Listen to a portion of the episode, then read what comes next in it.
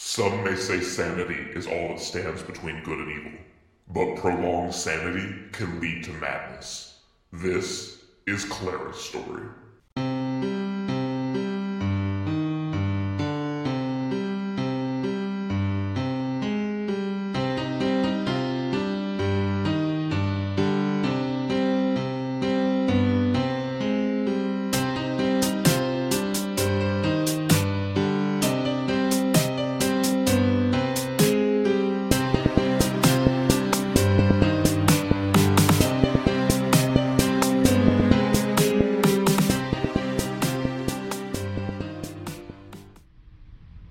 I grew up believing when we are at the hour of our death, we are greeted by loved ones lost.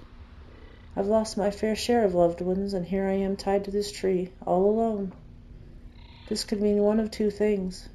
Either I'm not as close to death as I thought, or everything I ever believed is a lie. I can't be sure, but I feel as if time runs differently in the nether. How long ago was I captured and tied to this tree? Hours? Weeks? Only minutes ago? I have no way of figuring it out. All I know is that it feels like I've been here forever. And to make a bad situation worse, I can sense the creatures in this place, lurking, waiting just out of my eyesight. Will they come for me while I'm still alive, or be patient until I've died of exposure, or dehydration, or starvation? I should be trying to think of a way to get myself out of here, but all I can think about is what the things making those sounds look like, and what it will feel like when they pick the flesh from my bones. I guess it really doesn't matter. I've accepted my death. Yeah, I did that a long time ago. But my one main regret is that I won't live long enough to see the king of the scum fall. And oh, how I wanted to see his end, ever since. I might as well just say it. No one else is here to listen to my story, but it can still be told. The only thing listening is this tape recorder I might as well have welded to my body. It's been my only true passion in life to see the king of the scum fall, ever since he stole me away from my family in the middle of the night all those years ago. He thinks I don't remember, or maybe he just doesn't care if I remember or not. But I do remember. I remember every blood curdling scream and bone crunching moment of the night he himself came for me. And why? Because he was preparing for his future. That's why. The thing about the king of the scum is that there's no denying his power, but the host bodies he takes up residence in can't handle that power.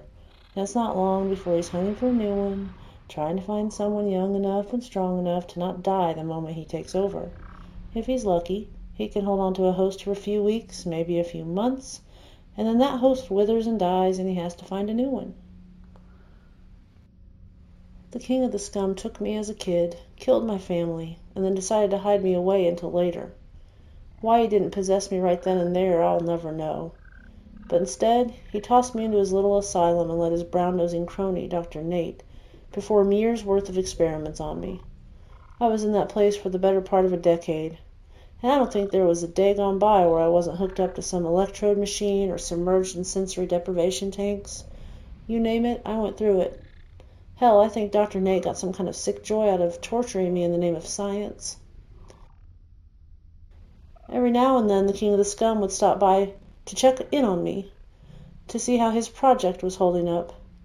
Each time he was sporting a fresh new host body. Sometimes it was even the bodies of people I remembered from town, but I always knew it was him.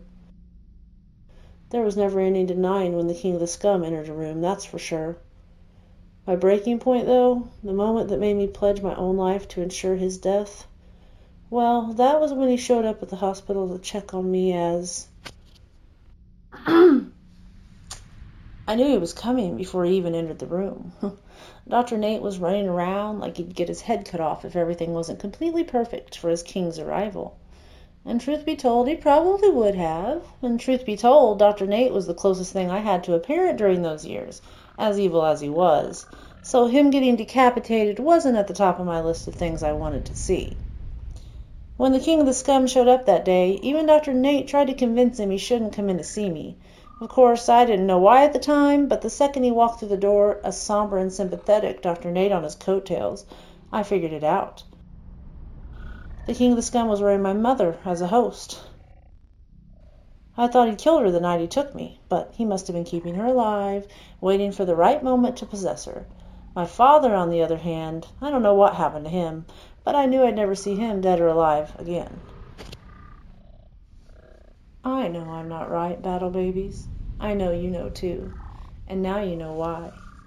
Something in me snapped that day, and if we're being honest, I don't think a single one of you can blame me for it. We've all been hurt by the King of the Scum at some time or another. But I've been his personal punching bag and pincushion for years. But if you beat a dog long enough, it might just lose control and bite back one day.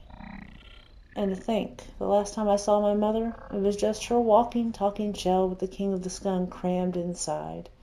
I saw her, him, it, a couple more times in the following weeks. But each time my mother's body looked more haggard and decomposed than the time before. But the last time she was barely recognizable. It was obvious she'd been dead for a while, but it still hurt to see her that way over and over again. It wasn't too long after that, a week, maybe two, before Otto and I escaped from the asylum. It's funny, we shared the same personal hell for a while, and I didn't even know who he was until I started hearing his recordings. Life's funny like that. He and I, we were destined to meet, but it had to be at the exact right moment. Look at me, talking as if anyone's ever going to hear this. My battle babies, my warriors, the world's only hope against the forces of evil and darkness. I hate to say it, but you're all doomed. Unless. Unless Otto can manage to finish this job without me. I think he can do it.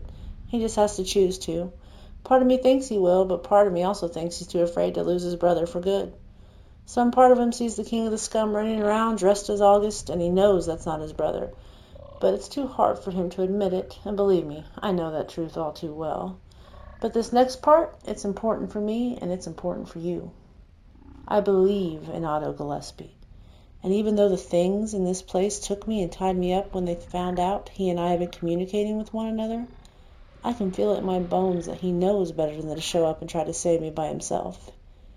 He knows how important he is and how dangerous it would be for both of us to be here. If I'm tied up and can't make my way back to the doorway, then I'm as good as dead, and Otto is our last hope. He can and he will do this. He has to. Clara! Clara, can you hear me? No, he can't be here. If he's here, then we have to stick together, or we're both as good as dead. God, I know I told you to get me out of here, Otto, but you were supposed to do it from the other side. You can't be here. Otto! I'm here! Clara, hold on. I'm coming. Otto, you have to.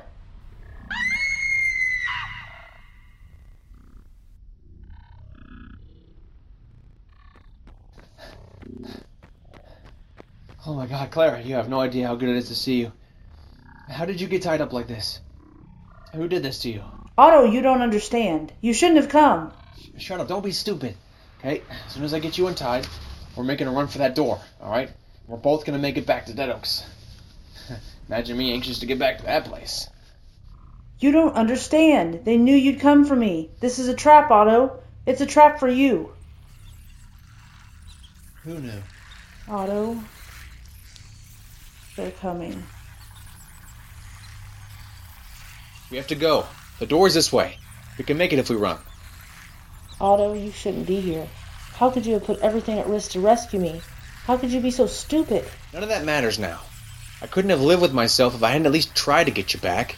And let's face it, we've both been pretty much as good as dead for a while now.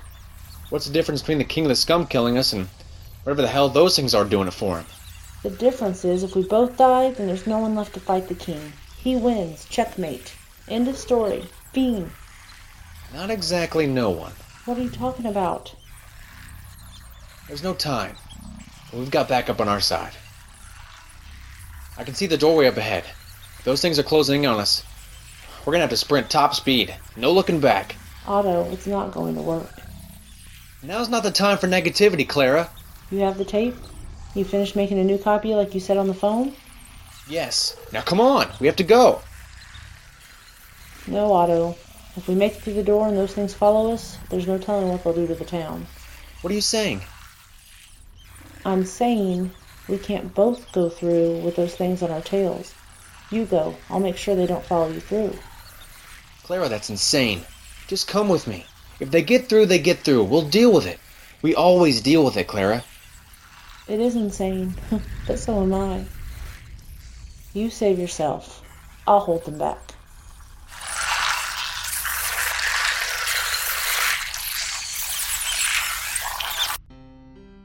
We hope you enjoyed your stay in Dead Oaks. Today's episode, Clara's story, was written by Christopher Waltz. The voice of Otto Gillespie was Aaron Beck, and the voice of Clara Beaufort was Erin Lynn. Music in today's episode was Creepy, written and performed by Nicholas Critney. Join us in two weeks for the final short story episode of Dead Oaks, No Trespassing, by Christa Carmen. And don't miss the series finale of Otto's story, The Last Tape, on Sunday, May 13th. For more information, find us on Twitter at Dead Oaks Podcast.